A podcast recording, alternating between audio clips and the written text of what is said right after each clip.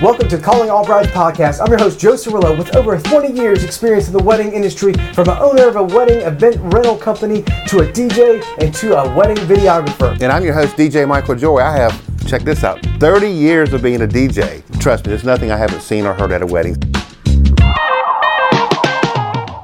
All right, guys, well, welcome back into the Calling All Brides podcast. I'm your host, Joe Cirillo, with our other host, DJ Michael. All right, well, Michael, uh, the ceremony's over, the reception's over, the honeymoon's over.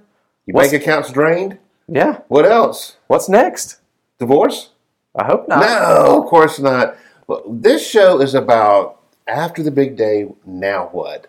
And you know, I am. You know, I'm not going to tell my age. I'm a little older, and this co- this topic of conversation comes up a lot about. We just don't seem to have the same etiquette and politeness that we used to have in the old days, right?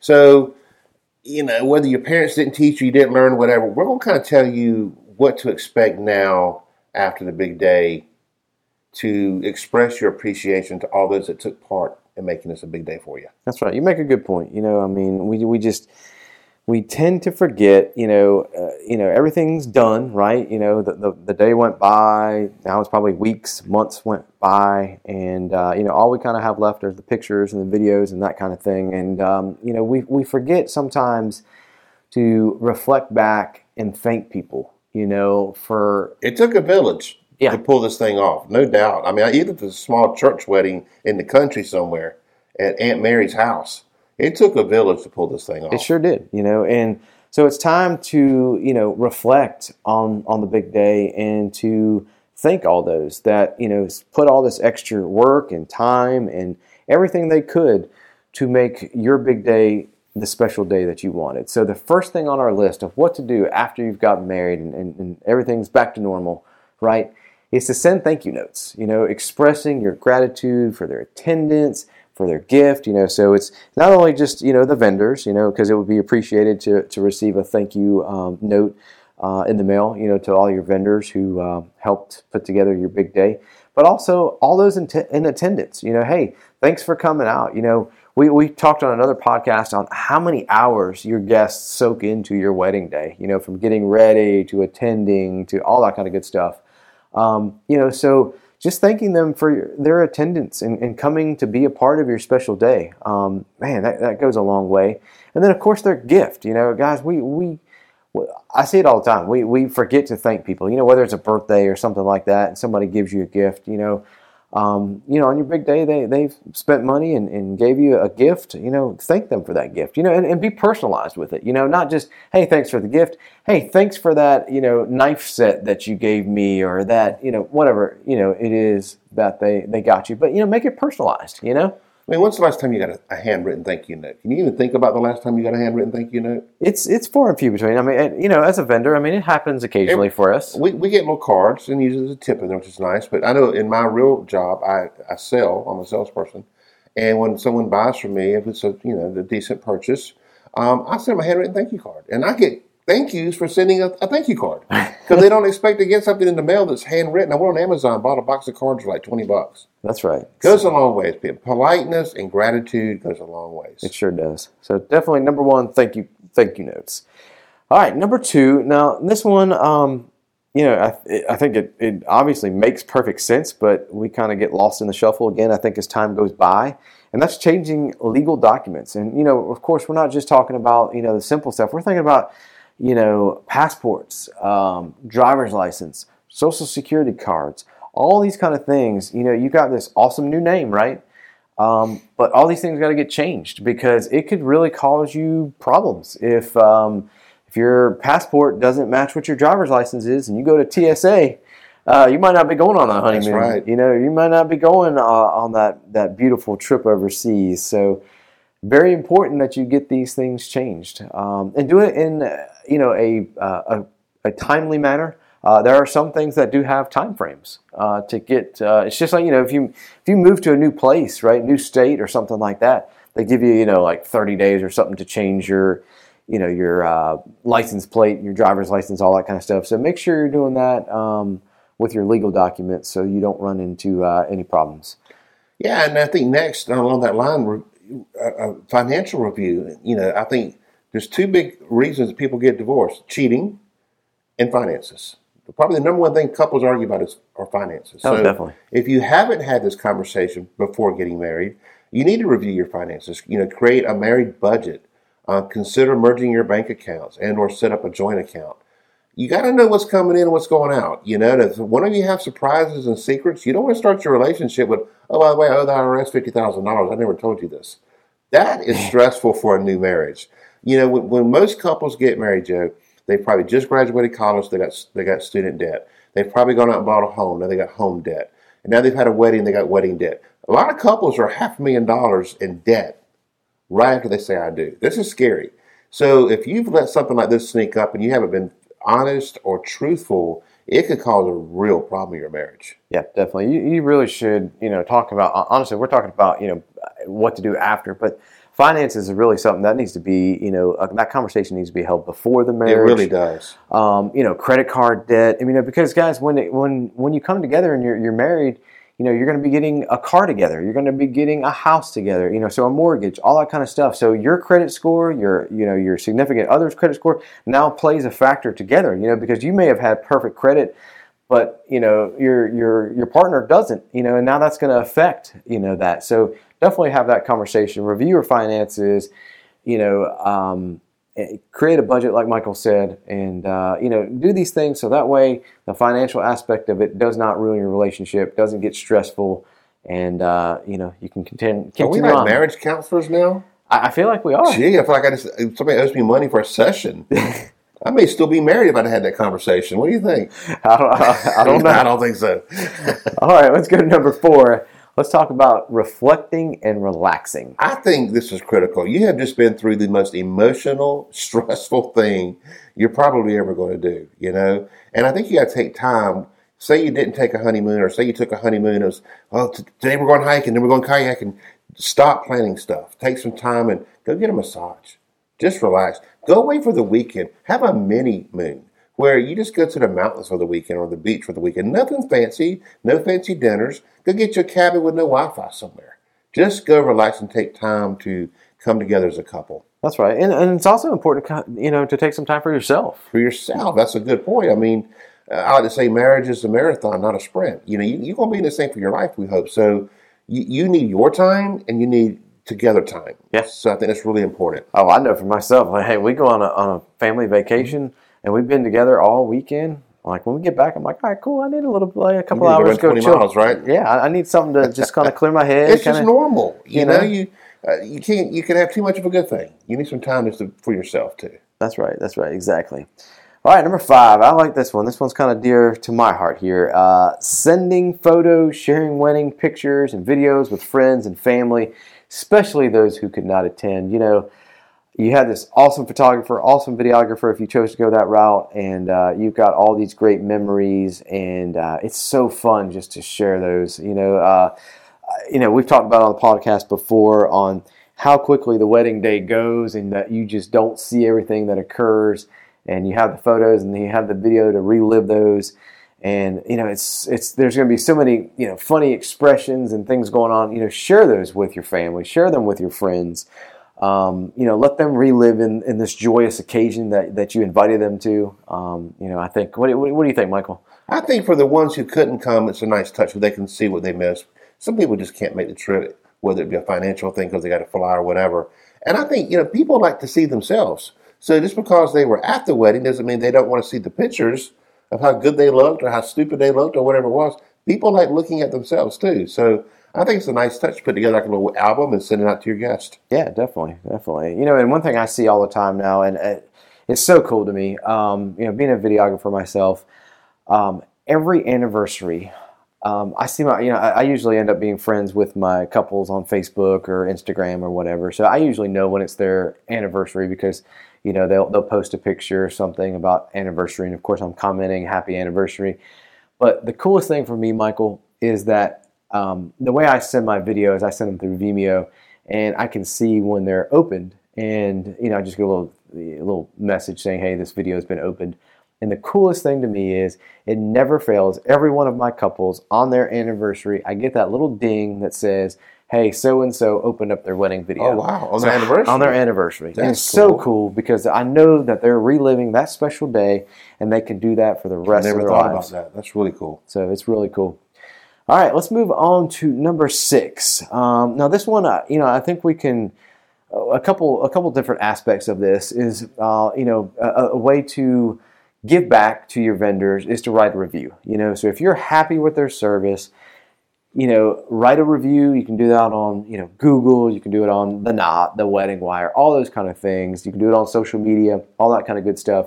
It goes a long way, you know, because people do re- read reviews. But I do want a preference. If you had a problem with your vendor, you know, something didn't go right, whatever the case is, before you go blast them on Google, before you go blast them on social media, take the time to send the vendor, an, you know, either an email, give them a call, and just say, "Hey, look, I had an issue," you know, and give them the opportunity to resolve that issue before you just go bash them on social media or on the internet. That's critical because as much good as a good review does, a bad review can do a lot of damage. And sometimes there's well, you know there's two sides to every story. You There's know, really three sides. there's Michael. really three sides. What's that? The right, wrong, The it's your version, uh-huh. my version, and the truth. the truth. Yeah, I mean the DJ didn't play my song. Well, maybe you emailed it to him the night before and he didn't check his email because he told you. You know, there's a lot of things. Um, Maybe so- you weren't there. Like maybe you were in another room or something and you didn't He hear. didn't it. hear it. I've had that happen. He didn't play the song. Well, you know, you were outside all night. So, not just from the DJ perspective, you know, if the food was bad or whatever, give them a chance to explain what happened and do something to make it make you happy before you blast them on social media. That's right. It's no different than like if, if you go out to dinner, right, and you ask for your steak medium, and your steak comes back me uh, comes back well, right?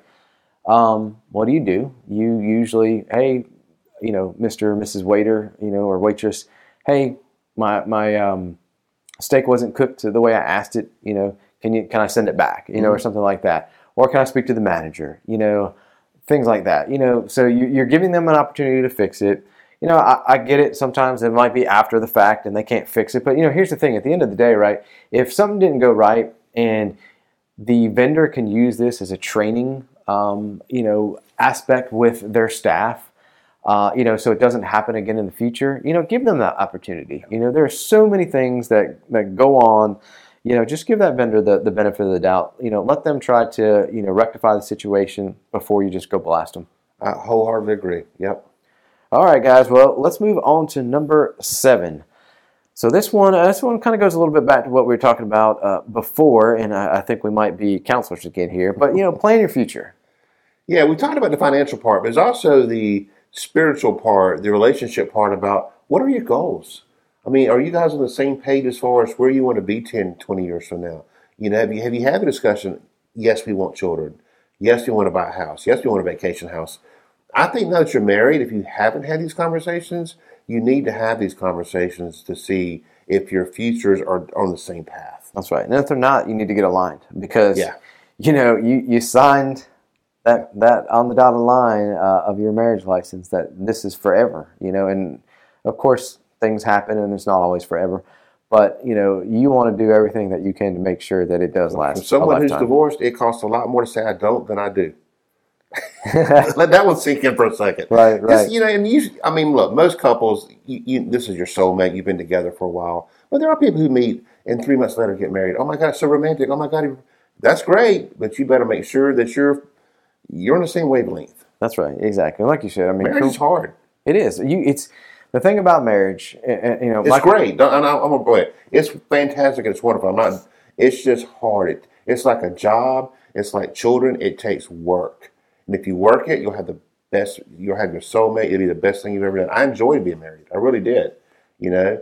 And there's some things that happen that you, you know the marriage ends. But we're just trying to give you guys some ideas to, to as two guys who have been married or are married, pitfalls, things to look for, so that you don't have to go down these roads that we some of us went down. Yep. I mean, I, luckily for me, I mean, I'm still married. Um, you know, to the, my beautiful wife. Um, you know, and it's it's a give and take. I think that's that's the way I look at it. Is you have to give and take. You know, there, there's some things that it's just not worth arguing about. It's not worth Let it go. you know, just you know, is it going to matter in five years about what you watched on TV tonight? You Yeah. know, no.